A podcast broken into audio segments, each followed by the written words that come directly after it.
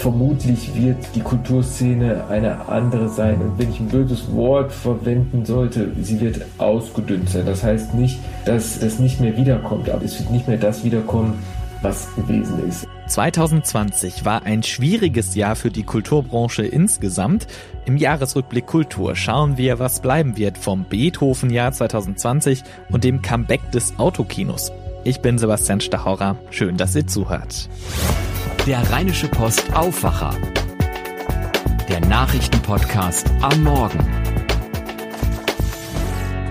Heute ist Mittwoch, der dreißigsten Dezember zweitausendzwanzig und so wird das Wetter. Es bleibt bewölkt und örtlich sind Regenschauer möglich, es wird aber etwas wärmer bei drei bis sechs Grad. Dazu weht schwacher bis mäßiger Wind. In der Nacht bleibt es auch genauso, bewölkt und regnerisch bei drei bis null Grad. In höheren Lagen warnt der Deutsche Wetterdienst vor Glätte. Morgen am Silvesterdonnerstag bleiben die Wolken am Himmel und immer wieder gibt es auch leichten Regen bei drei bis sechs Grad. Oberhalb von dreihundert Metern könnte es auch schneien und glatt werden. Nachts gibt es noch mehr Regen bei zwei bis minus zwei Grad. Deswegen kann es örtlich dann sogar schneien und dann auch richtig glatt werden. Und ins neue Jahr starten wir mit einem Mix aus lockeren und dichten Wolken mit Regen oder Schneeregen bei zwei bis vier Grad. In dieser Woche schaut Helene Pawlitzki mit Kolleginnen und Kollegen der Rheinischen Post auf dieses turbulente Jahr zwanzig zwanzig zurück. In der Folge von Montag, dem achtundzwanzigsten Dezember, ging es um die N R W-Wirtschaft, gestern um den Sport und heute um die Kultur. Dieses Jahr wäre Beethoven zweihundertfünfzig Jahre alt geworden. Das hätten die Menschen nicht nur in Bonn gern mehr gefeiert. Auch die Theater- und Kinobranche hat Corona hart getroffen. Wie sich die Besuche in fast leeren Theatersälen anfühlen, über das Comeback des Autokinos und über den großen Erfolg der Ausstellung Untold Stories von Peter Lindbergh im Düsseldorfer Kunstpalast, spricht Helene mit Lothar Schröder, dem Leiter des Kulturressorts der Rheinischen Post.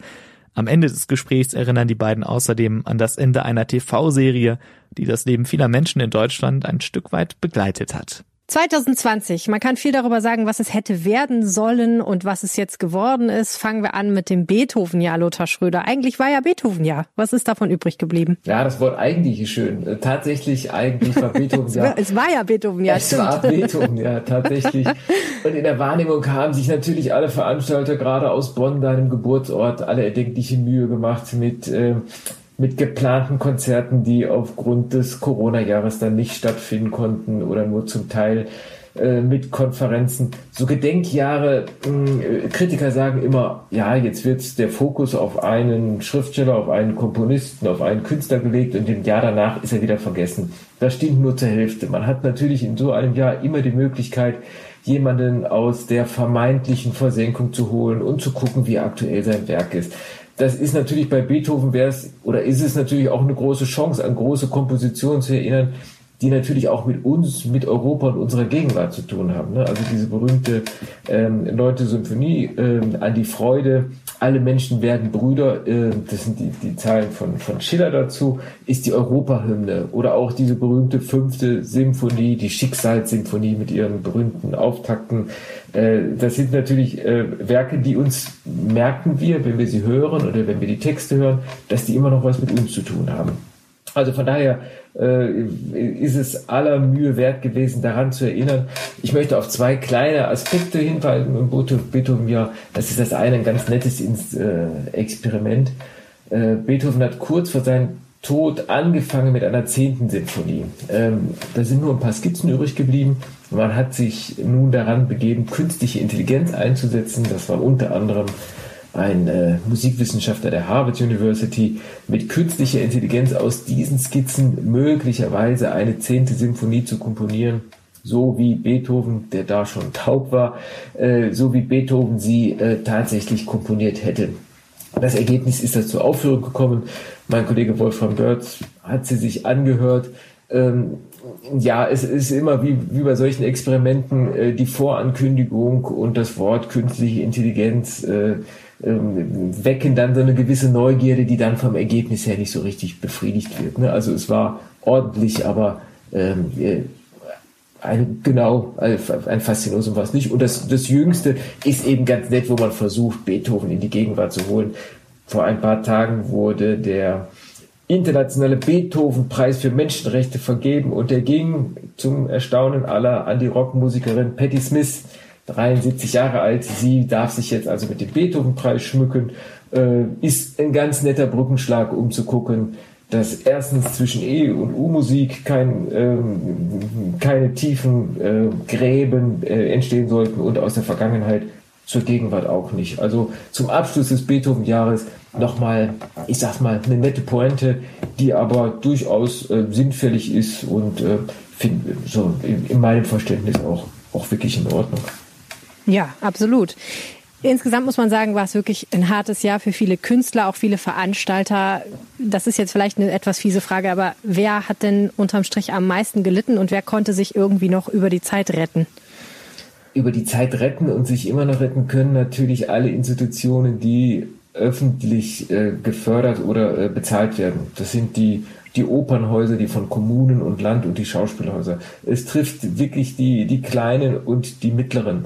Äh, also diese ganze freie Szene, man muss ja sagen, freie Künstler, Musiker, Schauspieler und bildende Künstler sowieso äh, arbeiten immer an ihrem Existenzminimum. Also das äh, Der Charakterzug der Selbstausbeutung ist allen zu eigen. Ich kenne viele, die darüber nicht klagen, sondern weil sie einfach die Sachen machen, die ihr Leben bedeutet. Also das, die hängen mit Herzblut dran und nehmen dann eben in Kauf, dass sie tausend Euro brutto im, im Monat verdienen und damit auch noch irgendwie eine Wohnung finanzieren müssen. Die trifft es natürlich ganz hart. Es gibt verschiedene, es gab verschiedene Fördermaßnahmen des Landes N R W zum Beispiel.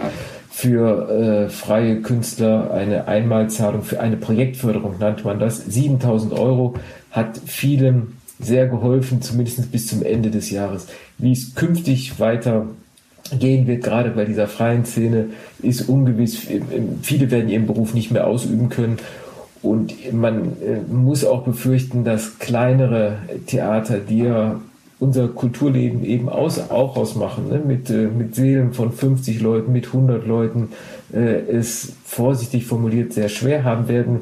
Vermutlich wird, je nachdem wie lange es dauert, die Kulturszene eine andere sein. Und wenn ich ein böses Wort verwenden sollte, äh, sie wird ausgedünnt sein. Das heißt nicht, dass äh, das nicht mehr wiederkommt, aber es wird nicht mehr so, es wird nicht mehr das wiederkommen, was gewesen ist. Also es ja. werden neue Theater, äh, neue Einrichtungen geben, aber es werden neue sein. Also äh, ja.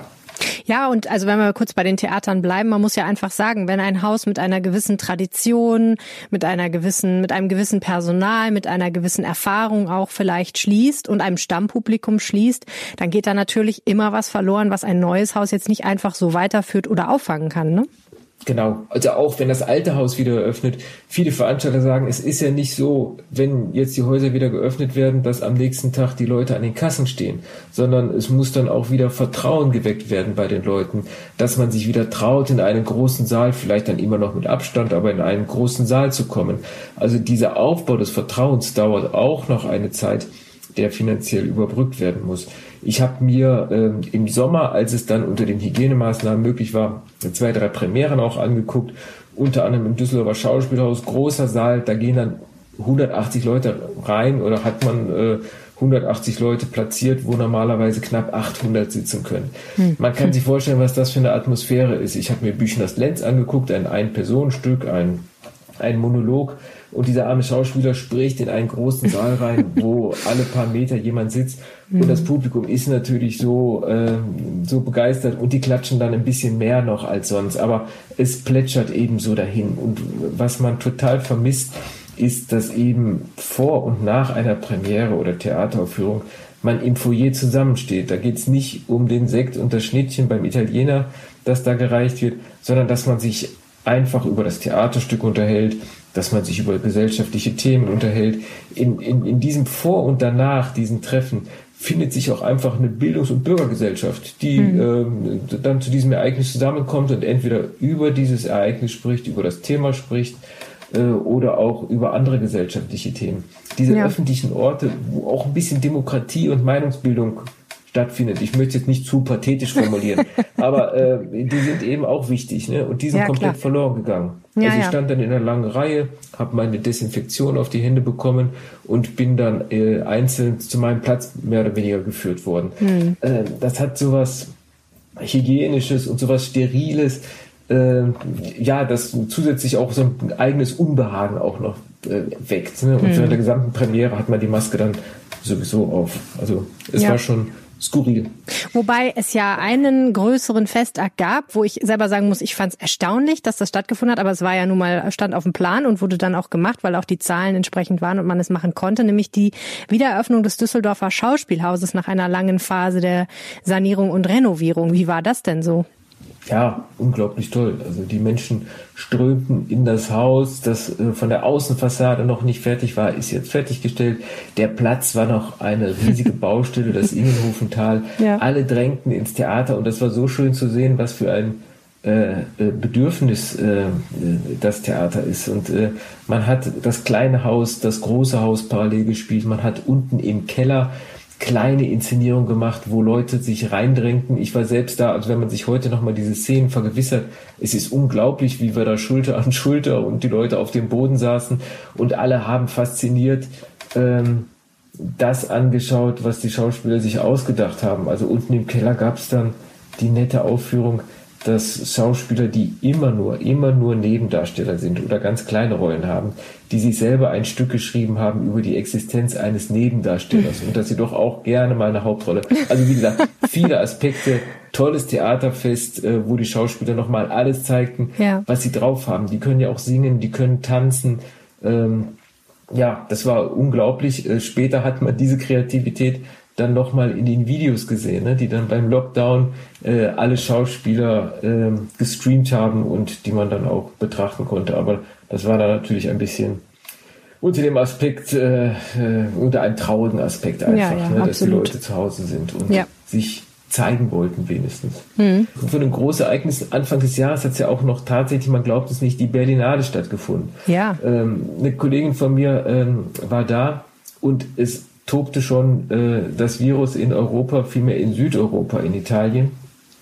Und meine Kollegin hat die Premiere angeguckt, mit achtzig Prozent norditalienischen Journalisten umgeben.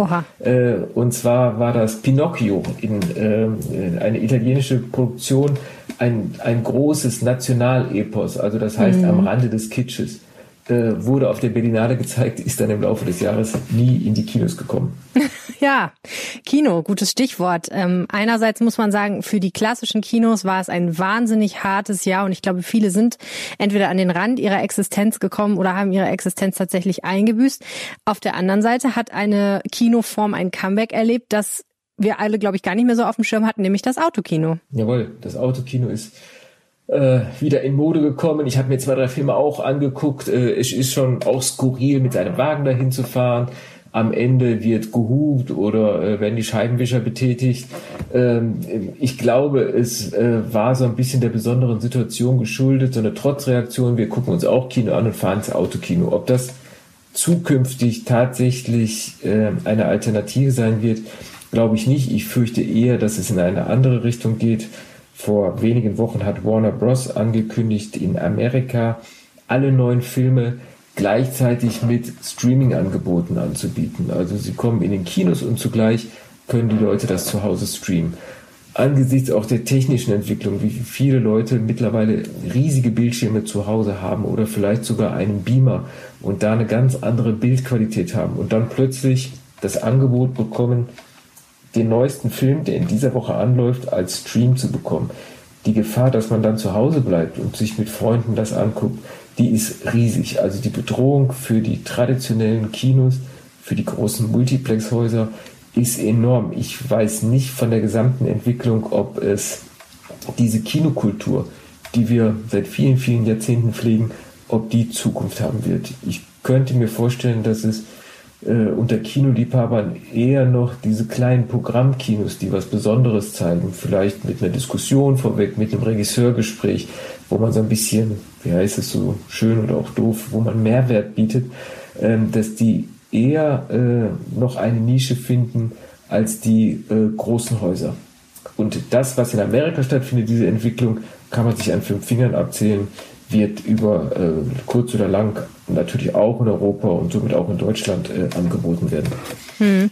Ja, ich meine, es ist immer so schwierig, ne? Ich ich habe halt beim Autokino gedacht, okay, äh, totgesagte leben länger und man weiß nie, was nochmal wieder zurückkommt. Aber auch da kann man ja nur sagen, man weiß nicht, wie es zurückkommt und dass es nicht anknüpfen kann unbedingt an das, was mal war, nämlich an die große, große Zeit des Kinos.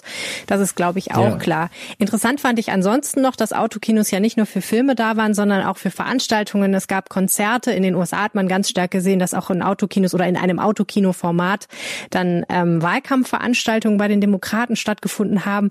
Also ist sicherlich ein Auswuchs dieser Pandemie, aber auch ein Versuch, dann nochmal das Thema Konzerte irgendwie ja weiter stattfinden ja. zu lassen. Ich ich habe den Eindruck gehabt, dass die Künstler, die das gemacht haben, selber gesagt haben, ja, hö, also war schon okay und gut, dass wir überhaupt spielen konnten, aber es ist schon komisch, wenn die dann hupen statt klatschen oder mit ihren Absolut. Lichthupen.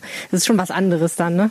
Ja, es gibt ja dieses traurige Video von Helge Schneider, der gesagt hat, vor Autos trete ich nicht auf. äh, das hat er ja, in der seiner Garage gesagt oft, ne? und hat dann hm. ein bisschen gespielt. Es gibt ja auch es gibt ja auch verschiedene Modelle. Hockeypark in Mönchengladbach, die haben die gesamte Spielfläche mit Strandkörben äh, ja. platziert und haben da dann die Leute mit dem entsprechenden Sicherheitsabstand.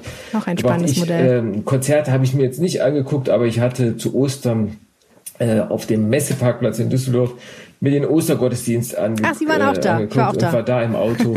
Äh, ich war, glaube ich, Karfreitag da, nicht äh, Ostern direkt ah, selber. Okay. Dann haben wir nicht zusammen in der Schlange Nee, glaube ich gestanden. Auch nicht. Genau. Sonst hätte ich gehupt, wenn ich sie nicht höre. Aber ich muss sagen, ich, äh, es kam wenig äh, rüber an, äh, ja. an Andacht. Und äh, wenn man über Radio dann äh, den, die Lieder einspielen kann und so, das äh, ja, ist es war Ausdruck anderes. Eines Bedürfnisses ja. oder Zeichen, dass man was vermisst. So ist das. Mehr nicht. Ja, und selbst im Hockeypark in Mönchengladbach muss man sagen, Konzerte ja, aber natürlich nicht vor einem riesigen Publikum, weil man kann sich ja vorstellen, man kann in Strandkörben nicht so viele Leute unterbringen. Es gab dann den Versuch in Düsseldorf, der dann aber gescheitert ist, doch ein sogenanntes Großkonzert zu veranstalten. War das jetzt im Endeffekt, ist es gescheitert am mangelnden Konzept oder ist es gescheitert an der Politik? Was sagen Sie?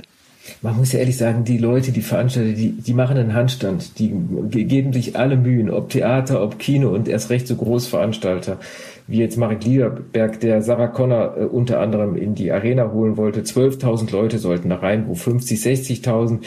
Die Arena hat den Vorteil, man kann sogar das Dach öffnen, ähm, dass da möglicherweise ein stärkerer Luftaustausch noch stattfindet als in anderen Hallen. Ähm, Ich glaube nicht, dass es ein äh, das Versäumnis der Veranstalter ist. Die haben sehr schnell gehandelt, haben tolle Ideen gehabt, vom kleinen Theater bis zum großen Theater, von kleinen Musikveranstaltungen bis zu großen. Das große Problem ist immer, und die sagen alle, und die haben ja recht, in Museen, in Theatern, es gibt keine nachweisbaren Fälle, wo man sich infiziert hat. Das große Problem ist halt immer die An- und die Abreise und der Parkplatz. Also die Politik möchte aus wahrscheinlich nachvollziehbaren Gründen, dass die Menschen nicht mobil werden, nicht in Bewegung kommen, nicht von A nach B fahren, nicht in andere Städte fahren. Das ist das größere Problem als die Veranstaltung selbst, glaube ich. Hm. Ja. Und ähm, man kann nur darüber lesen und sich informieren und sein Urteil bilden. Ich glaube, ganz Unrecht haben sie wahrscheinlich nicht. So weh und leid mir das auch als Kulturmensch äh, tut. Hm. Also zehntausend, fünfzehntausend Leute in einem Stadion, das war in diesem Jahr fast nicht möglich. Ich weiß gar nicht, ob es Anfang des Jahres noch das gegeben hat, wahrscheinlich schon. Was aber schon Möglichkeit, möglich war, äh, hunderttausende Menschen in einer Ausstellung, natürlich nicht gleichzeitig, sondern über einen sehr langen Zeitraum. Der Kunstpalast in Düsseldorf hat eine der erfolgreichsten Ausstellungen seiner Geschichte gehabt mit Peter Lindbergh, Untold Stories, Fotos von dem Fotografen, der kurz zuvor dann auch noch verstorben war. Woran lag das, dass so viele Menschen in diese Ausstellung geströmt sind? Hatte das was mit Lindberghs Tod zu tun, mit seinen Fotos, mit seiner Person, mit Corona vielleicht auch? Also jetzt kann ich eine ganz kurze Antwort geben. Ich könnte einfach sagen, mit allem. äh, also ich glaube, bis auf Corona mit allem. Also ja. ähm, Peter Lindbergh ist eine faszinierende Figur, der aus in Polen geboren ist und dann hier ins Ruhrgebiet kam, der also eigentlich einer von hier ist. Und ich ähm, habe Duisburger Jung, ne? Dort immer stand, er, er lebte in Duisburg. Äh, ich bin in Duisburg geboren und ähm, er ist sogar in meinem Stadtteil geboren, was Nein. ich gar nicht wusste. Also das fasziniert natürlich, wenn ein Mensch von hier kommt, der von hier dann in die große Welt aufbricht, aber, aber nicht, ich sag's mal so ein bisschen salopp, nicht bespinnert wird. Also der immer ganz natürlich geblieben ist, und und immer nahbar gewesen ist, geblieben ist. Und der aber auf der anderen Seite wahrscheinlich auch auf diese äh, mit diesem Charakterzug alle Stars äh, dieser Welt vor die Kameras bekommen hat in einer Szene, oft in einer Szene, die sie jetzt nicht aufgetakelt oder zum äh, zum zum großen Auftritt bereit zeigt, sondern oft ohne Maske, nachdenklich, in der Garderobe, am Set. Eine große Leistung von Fotografen ist es, Menschen, äh, Menschen so nahe zu kommen, dass sie bereit sind, sowas von sich auch preiszugeben. Und dann kommt natürlich die Qualität des Künstlers hinzu. Und das alles hat Peter Lindbergh so sehr vereint. Also einer von hier, der seine äh, Herkunft nicht verleugnet hat. Einer, der natürlich geblieben ist und auf diese Art an die Stars rangekommen ist und der letztlich so tolle Bilder und so tolle Porträts gebracht hat. Also da kam äh, viel zusammen, wo viele Leute sich sehr angesprochen fühlten. Hm. Ich war da und ich muss sagen, der erste Teil der Ausstellung sind ja gerade die vielen Modefotografien, die er gemacht hat. Und es gibt dann aber einen ganz anrührenden oder gab einen ganz anrührenden Teil dieser Ausstellung, wo er einen Mann fotografiert hat, der in der Todeszelle in den U S A saß. Und da muss ich sagen, habe ich nochmal einen ganz anderen Lindbergh entdeckt, ja. der ein ganz anderes Thema aufbereitet hat als diese sehr hochglanzigen und wahnsinnig schicken Models. Ja. Ähm, fand ich total interessant. Also aus den Bildern geht auch hervor, dass Lindbergh eine Haltung hatte und eine gewisse Einstellung zum Leben und nicht nur auf den schnellen Erfolg, den großen Erfolg erpicht war, finde ich auch. Mhm. Fürs Lesen war eigentlich zwanzig zwanzig ja ein gutes Jahr, denn man muss sagen, sonst war ja nicht viel. Also viele weite Teile des Jahres mhm. mussten wir zu Hause sitzen bleiben. Wie geht's denn im Buchmarkt? Also erstmal mein persönliches Schicksal. Ich durfte nicht nach Leipzig zur Buchmesse, nicht nach Frankfurt. Das ist in meinem Terminkalender immer ganz großes Kino und da hm. freue ich mich immer drauf. Aber natürlich, ja. äh, es wurde schrittweise abgesagt. Die Leipziger Buchmesse hat sich schneller entschlossen als die Frankfurter. Die Frankfurter hat es digital gemacht mit Millionenverlusten. Äh, es hat nichts gebracht, muss man am Ende sagen, dass man es versucht hat. Aller Ehren wert, ähm, war in Ordnung. Ähm, der Buchhandel ist komischerweise nicht ganz so stark betroffen wie andere Branchen. Man hat natürlich beim ersten Lockdown, als auch die Buchhandlungen geschlossen werden mussten, riesige Einbrüche an Umsätzen gehabt. Das hat man im Laufe des Jahres fast kompensiert. Die Buchhandlungen ähm, konnten ja auch beim ersten Lockdown noch äh, zumindest so ein Liefergeschäft veranstalten, genau. ne? Und haben fürs viel gemacht auch. Genau, und das machen die jetzt auch. Wobei kleine Buchhändler, das sind ja auch solche Selbstausbeuter und äh, Besessene, Ähm, auch relativ schnell waren mit einer kleinen äh, Online-Plattform und die dann nach Feierabend oder mit ihrem Fahrrad hm. äh, Bücher ausgetragen haben. Also das kam denen ja. wahrscheinlich fast schon zugute, ne, dass die schon seit Jahren mit dieser Bedrohung durch den Online-Handel so stark zu kämpfen haben. Da viele waren da ja schon dann an so einem Punkt, wo sie gesagt haben, ich muss es machen, es geht gar nicht anders wahrscheinlich, ne? Absolut, genau. Die waren darauf ja. ein bisschen vorbereitet und haben natürlich, das ist das große Plus, äh, das große äh, Pfund der, der, der kleinen Buchhändler, die haben ihre Stammkundschaft. Und die Stammkundschaft sind Leute, die nicht in eine große Kette gehen wollen, ja. nach einem Buch fragen und ähm, der jeweilige Buchhändler oder Buchhändlerin im Computer nachschaut und sagt, haben wir oder haben wir nicht oder können wir bestellen, sondern jemand, der das Buch auch gelesen hat und Tipps geben kann. Das ist das Pfund der kleinen Buchhändler, die ihre Stammkunden haben und ihre Stammkunden auch jetzt bedient haben. Es gibt sogar tatsächlich, wenn man das so sagen will, Gewinner der, äh, der äh, Corona-Krise. Und zwar sind das die kleineren regionalen Verlage, also die Bücher, die Wanderbücher herstellen, die Bücher aus der Region herstellen, egal ob jetzt Essen, Städteporträts und, und, und. Die verzeichnen tatsächlich ähm, Umsatzgewinne. Ähm, Also äh, es wird mhm. sehr nachgefragt, also die Leute, die zu Hause sind, besinnen sich plötzlich auch auf das unmittelbare Umfeld. Sie interessiert, was ist in der Nachbarschaft oder wo kann ich von der Haustüre aus vielleicht mal wandern gehen oder äh, was gibt's hier zu essen. Also alles, was mit Regionalem zu tun hat, hat bei den Buchverlagen wirklich, äh, wirklich geboomt. Und insgesamt kommt der Buchhandel dieses Jahr mit einem blauen Auge da, davon. Also die, natürlich ist das auch ihrer eigenen Leistung, ihrem eigenen Engagement und ihrer Fantasie äh, geschuldet. Wie es künftig weiter aussehen wird, es gibt ja genug Studien, die den Wegbruch äh, von jungen Lesern, das Wegbrechen jungen Lesern äh, nachgewiesen haben und dokumentieren, muss man gucken. Aber ähm, ja, noch ist die Buchbranche eine, eine große und noch werden mehr Bücher über den sogenannten stationären Buchhandel, also das ist der Buchladen um die Ecke, mehr Bücher über diese Läden verkauft als übers Internet. Ja. Kurze persönliche Empfehlung, was war Ihr Roman des Jahres? Das ist ein relativ aktuelles Buch und für Leute, die jetzt im Lockdown sind, vielleicht unbefriedigend ein dünnes Buch. Gerade mal hundertzehn Seiten von Don DeLillo, dem ewigen Kandidaten für den Literaturnobelpreis. Der hat ein Buch geschrieben, Die Stille, zwanzig achtzehn schon begonnen, also vor Corona. Und das Wort Corona kommt auch nur einmal ganz kurz vor. Und zwar spielte der Roman in der, im Jahr zweitausendzweiundzwanzig. Die Welt hat Corona äh, schon hinter sich. Äh, man, man trifft sich in einem New Yorker Apartment zum Football-Endspiel. Ein Ehepaar wartet auf ein befreundetes Ehepaar, das aus Paris kommt. Und plötzlich gibt es einen Stromausfall in der ganzen Stadt. Das Flugzeug hat äh, gerade noch so eine Bruchlandung. Man kommt äh, mit dem Leben davon. Aber es wird bis zum Schluss nicht geklärt, woher dieser Stromausfall ist. Und die Leute sind auch nicht panisch, sondern man geht durch diese dunkle New Yorker Stadt, sitzt in diesem Apartment zusammen.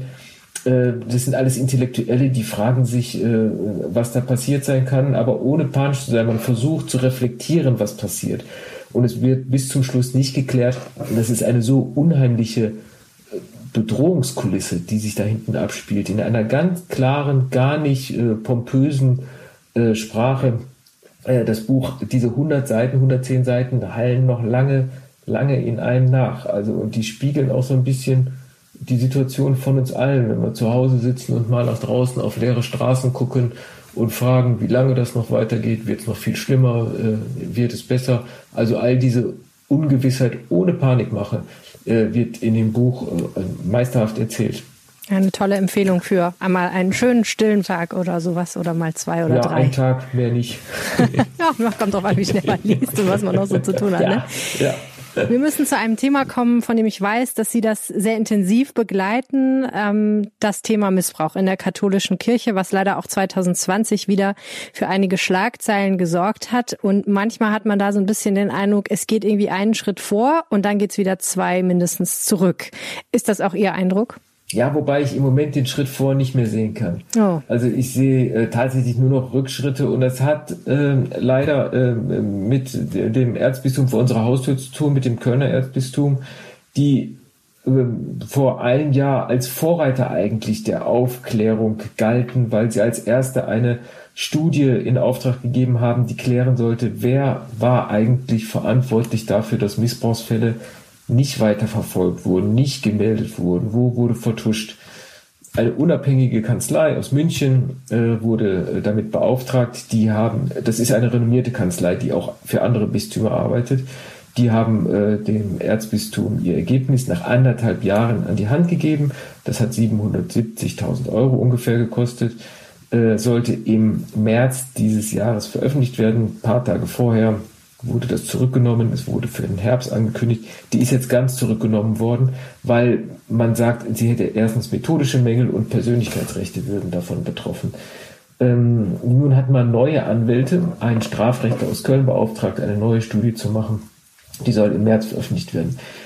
Durch dieses Hickhack und eigentlich Kirchenrechtler sagen auch völlig unbegründet, äh, ist der ganze Aufklärungsprozess der katholischen Kirche in Deutschland so wieder in Misskredit geraten, dass äh, es nur noch blanke Empörung und unter anderem Bischöfen auch blankes Entsetzen über das Verhalten gibt. Hm. Ähm, im Mittelpunkt steht auch der Kardinalerzbischof Rainer Maria Woelki, dem vorgeworfen wird, dadurch, dass er einen besonders schlimmen Fall, ich kenne die Details und die sind wirklich furchtbar, von äh, einem Kindesmissbrauch an einem Jungen im Kindergartenalter, der diesen Fall eines Pfarrers, den er persönlich seit seiner Ausbildung kannte und sehr schätzte, nicht an den Vatikan gemeldet äh, hat. Ähm, es wird angegeben, dass er unter, dass der Beschuldigte unter äh, Demenz zum Schluss gelitten hat und nicht mehr fähig war, vernommen zu werden. Tatsache ist, der Fall ist seit zweitausendelf im Erzbistum aktenkundig.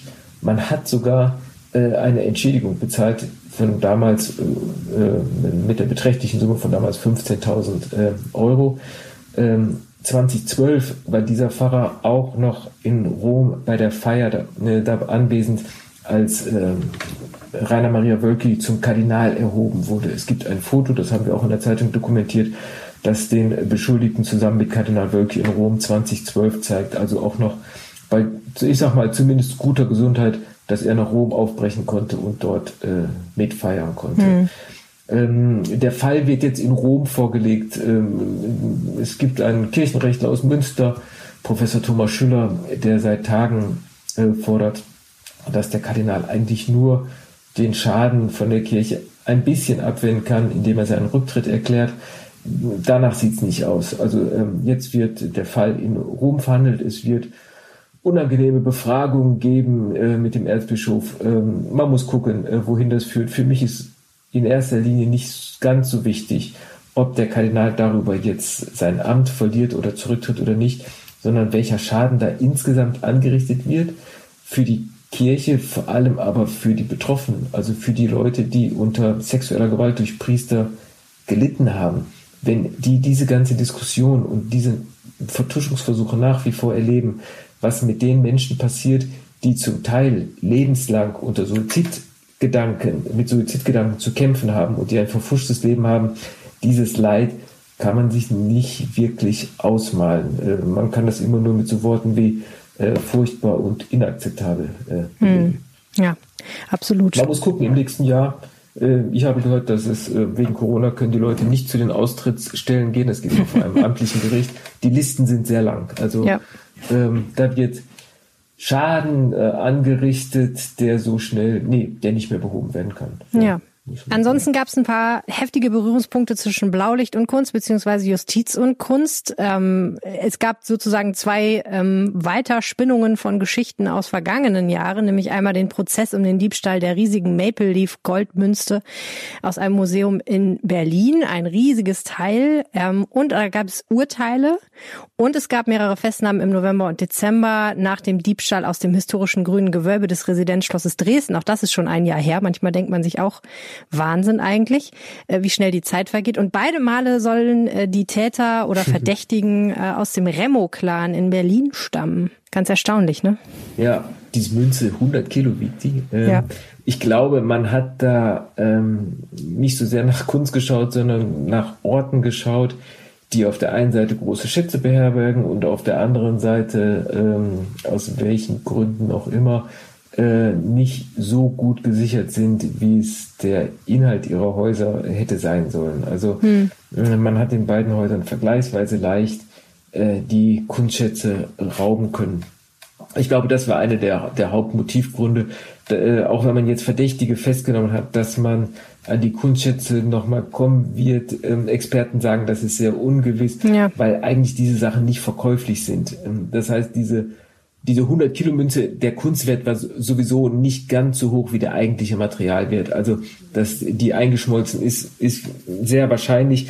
Und dass ähm, äh, bei den Kunstwerken, bei dem Schmuck, der aus Dresden ge- äh, geklaut wurde, dass da die Steine rausgebrochen werden und einzeln verkauft werden, das ist auch äh, nicht, mhm. nicht unwahrscheinlich. Also der ideelle Verlust ist, äh, ist enorm und äh, es ist zugleich der bedauerliche Auftrag an äh, unsere Museen, äh, sich zu schützen, also das äh, zu betonen, ja.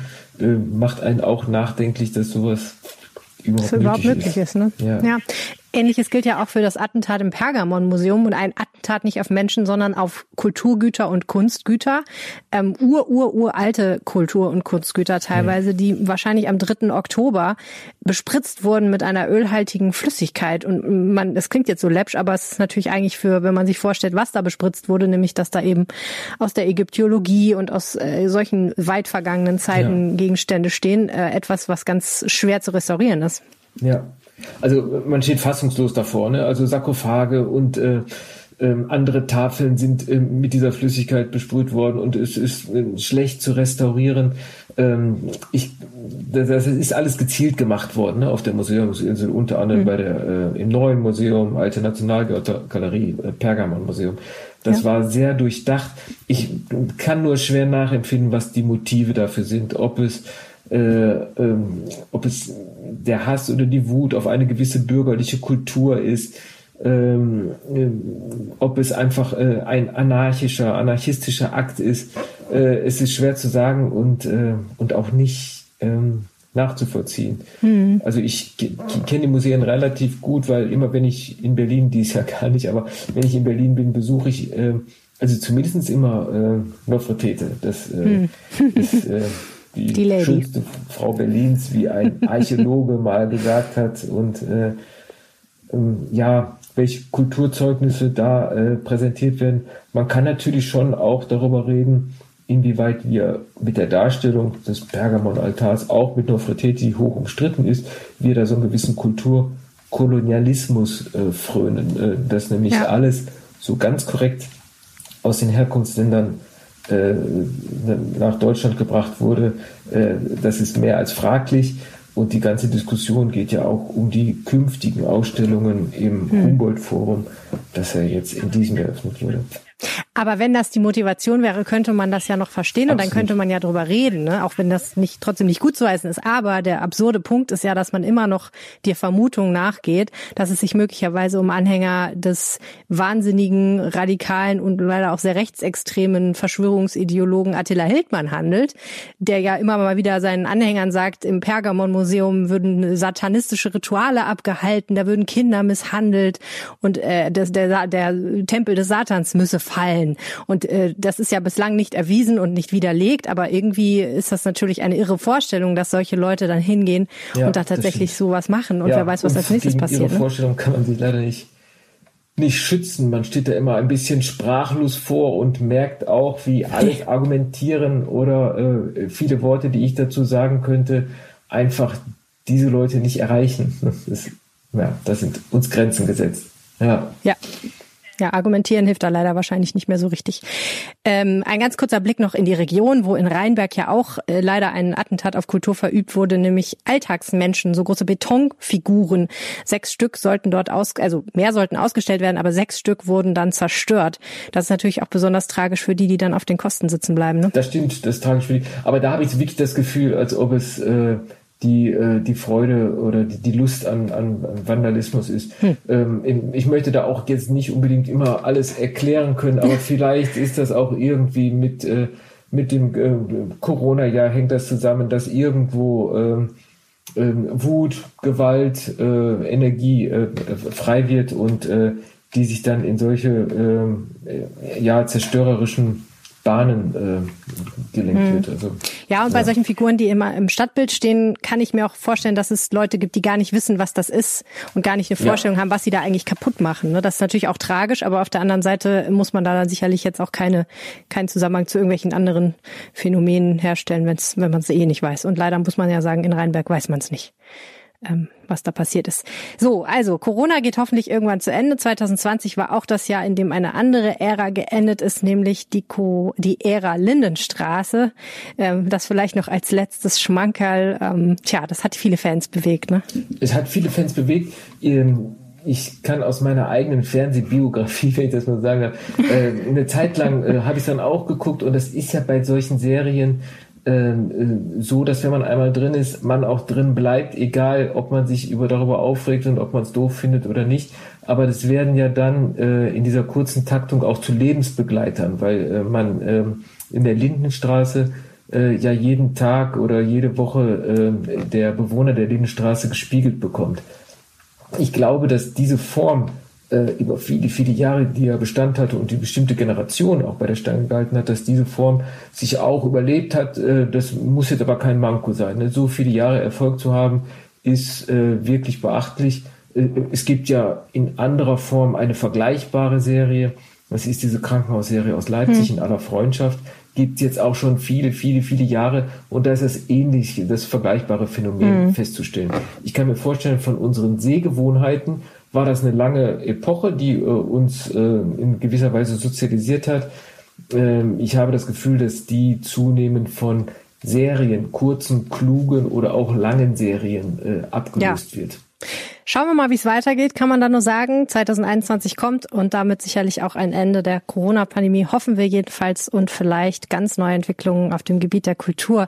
Lothar Schröder, vielen herzlichen Dank für diesen noch, Überblick. Darf ich noch einen Satz sagen? Ja, natürlich. Gerne. Dazu gibt es nämlich noch einen wunderbaren Satz von Heinrich Heine. Und zwar hat die Heinrich-Heine-Universität, die wählt jedes Jahr ein Heine-Zitat aus, womit das Jahr beschrieben werden kann. Äh, diesmal ist, ist der zweihundertdreiundzwanzigste Geburtstag Heinrich Heines. Und da hat man aus äh, Lutetia folgendes Zitat von Heinrich Heine äh, gefunden. Ich schreibe diese Zeilen in den letzten Stunden des scheidenden, bösen Jahres. Das Neue steht vor der Türe, möge es minder grausam sein als sein Vorgänger. Das ist das Heine-Zitat für zwanzig zwanzig, finde ich. Und äh, ja, damit können wir äh, auch nach vorne schauen. Das sagt alles. Vielen, vielen Dank, Lothar Schröder. Ich bedanke mich. Helene Pawlitzki war das im Jahresrückblick mit dem Leiter des Kulturressorts der Rheinischen Post, Lothar Schröder. Und jetzt die Nachrichten aus Düsseldorf von den Kolleginnen und Kollegen bei Antenne Düsseldorf. Guten Morgen, bei uns geht es heute um den Gerresheimer Bahnhof. Hier werden nämlich die Umbaupläne konkret. Dann sprechen wir über die Rheinbahn, die soll nämlich in den nächsten Jahren umweltfreundlicher werden. Und dann sprechen wir noch über eine Homeoffice-Studie der Düsseldorfer Heinrich-Heine-Uni. Die Pläne für den Umbau des Gerresheimer Bahnhofs werden nach jahrelanger Diskussion konkret. Das Land N R W hat jetzt angekündigt, die Modernisierung mit achtzehn Millionen Euro zu unterstützen. Unter anderem wird es dort in Zukunft eine neue, breitere Unterführung für Fußgänger und Radfahrer geben. Dazu Antenne Düsseldorf-Reporter Joachim Bonn. Seit zehn Jahren gibt es Pläne für den Umbau. Sie hatten sich immer wieder verzögert und sind teurer geworden. Mit der Zusage des Landes soll es jetzt konkreter werden. Gleise und Bahnsteige werden abgesenkt und es gibt neue Aufzüge. Die schmale Angströhre unter dem Bahnhof wird zu einer neun Meter breiten Unterführung ausgebaut. Insgesamt kostet die Modernisierung mittlerweile über dreißig Millionen. Den Rest teilen sich die Stadt und der V R R. Bis zur Umsetzung wird es aber wohl noch länger dauern. Einen genauen Zeitplan gibt es noch nicht. Die Rheinbahn soll in den nächsten Jahren noch deutlich umweltfreundlicher werden als bisher. Das hat Oberbürgermeister Keller im Interview mit Antenne Düsseldorf angekündigt. Zum einen werden bis zum März die letzten alten Dieselfahrzeuge ausrangiert. Hauptsächlich sollen in Zukunft aber vor allem viele neue umweltfreundliche Fahrzeuge angeschafft werden, so Keller weiter. Es ist aber auch wichtig, dass wir in Elektromobilität einsteigen, vielleicht auch mit Wasserstoff. Ich glaube, die Rheinbahn ist innovativ genug, dass sie hier die entsprechenden Projekte aufsetzt. Die ersten Beschaffungen sind auch schon getätigt und wir wollen, dass wir an der Stelle wirklich in den nächsten fünf Jahren vorankommen für die Luftqualität, für den Klimaschutz in Düsseldorf. Im Moment sind wegen Corona deutlich weniger Fahrgäste mit der Rheinbahn unterwegs als sonst. Trotzdem sei es gut, so Keller, dass das Unternehmen sein Angebot weiter komplett aufrecht erhält. Das sei auch in der Corona-Krise wichtig für die Mobilität in Düsseldorf. Abstand halten und Kontakte meiden. Viele Büroangestellte arbeiten zurzeit im Homeoffice. Die Düsseldorfer Heinrich-Heine-Uni führt eine Langzeitstudie zu diesem Thema durch. Beschäftigte, die durchgehend im Homeoffice arbeiten, sind demnach gestresster als Menschen, die im Sommer wieder im Büro waren.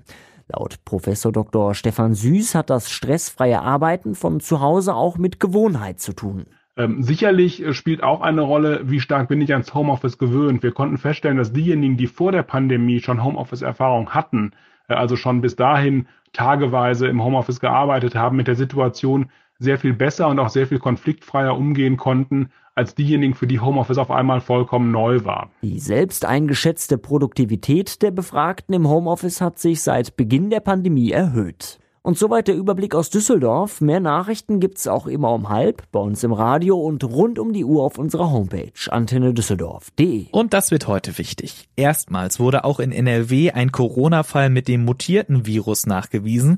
Diese zuerst in Großbritannien entdeckte Variante gilt als hoch ansteckend. Betroffen ist ein achtundfünfzigjähriger im Kreis Viersen. Er hatte sich bei einem Kollegen aus Tschechien angesteckt. Bereits am Montagnachmittag hatte das Robert-Koch-Institut das Landeszentrum für Gesundheit über den Fall informiert. Als erstes darüber berichtet hat die Rheinische Post am frühen Dienstagabend. Auch gestern war es wieder voll in Winterberg, trotz Pandemie und trotz dringender Appelle, die Tagesausflüge dorthin doch bitte zu unterlassen. Deswegen will die Stadt nun mit weiteren Maßnahmen reagieren. So wird es deutlich weniger Parkplätze geben und die Maskenpflicht wird ausgeweitet. Außerdem wird das Ordnungsamt mit mehr Personal die Einhaltung der Corona-Regeln kontrollieren. Und wer unerlaubt in einer Ferienwohnung zu Gast ist, muss bis zu fünfhundert Euro zahlen. Die Vermieterinnen und Vermieter sogar bis zu fünftausend Euro. Das britische Parlament stimmt heute über den Brexit-Deal mit der E U ab. Innerhalb weniger Stunden soll sowohl das sogenannte Unterhaus, das House of Commons, als auch das Oberhaus, das House of Lords, der Vereinigung zustimmen. Es wird eine deutliche Mehrheit für den noch an Heiligabend ausgehandelten Deal erwartet. Anschließend soll dann noch Königin Elisabeth die Zweite als Staatsoberhaupt dem Vertrag zustimmen. Dieser Vertrag regelt die wirtschaftlichen Beziehungen zwischen Großbritannien und der E U ab zweitausendeinundzwanzig. Also ab übermorgen. Das war der Aufwacher vom dreißigsten Dezember zweitausendzwanzig. Lob, Kritik und Themenvorschläge erreichen uns per Mail an aufwacher at r p dash online punkt d e. Weitere Kontaktmöglichkeiten findet ihr auch in den Shownotes. Wenn ihr diesen Podcast gerne hört, dann empfehlt uns doch mal euren Freundinnen und Freunden oder gebt uns eine nette Bewertung bei eurem Podcast-Anbieter. Und wenn ihr mehr von unseren Stimmen hören wollt, dann checkt doch mal unser R P Plus Abo. Wir sprechen euch jeden Tag fünf der besten Texte ein. Mehr Infos dazu auf r p dash online punkt d e slash abo dash aufwacher. Auch morgen gibt es wieder einen Aufwacher, aber für mich war das heute die letzte Schicht in zweitausendzwanzig. Deswegen erlaube ich mir, euch schon heute einen guten Start ins neue Jahr zweitausendeinundzwanzig zu wünschen. Wir hören uns dann im Januar wieder. Bis dahin, habt eine gute Zeit. Bleibt sicher und gesund. Mehr bei uns im Netz w w w punkt r p dash online punkt d e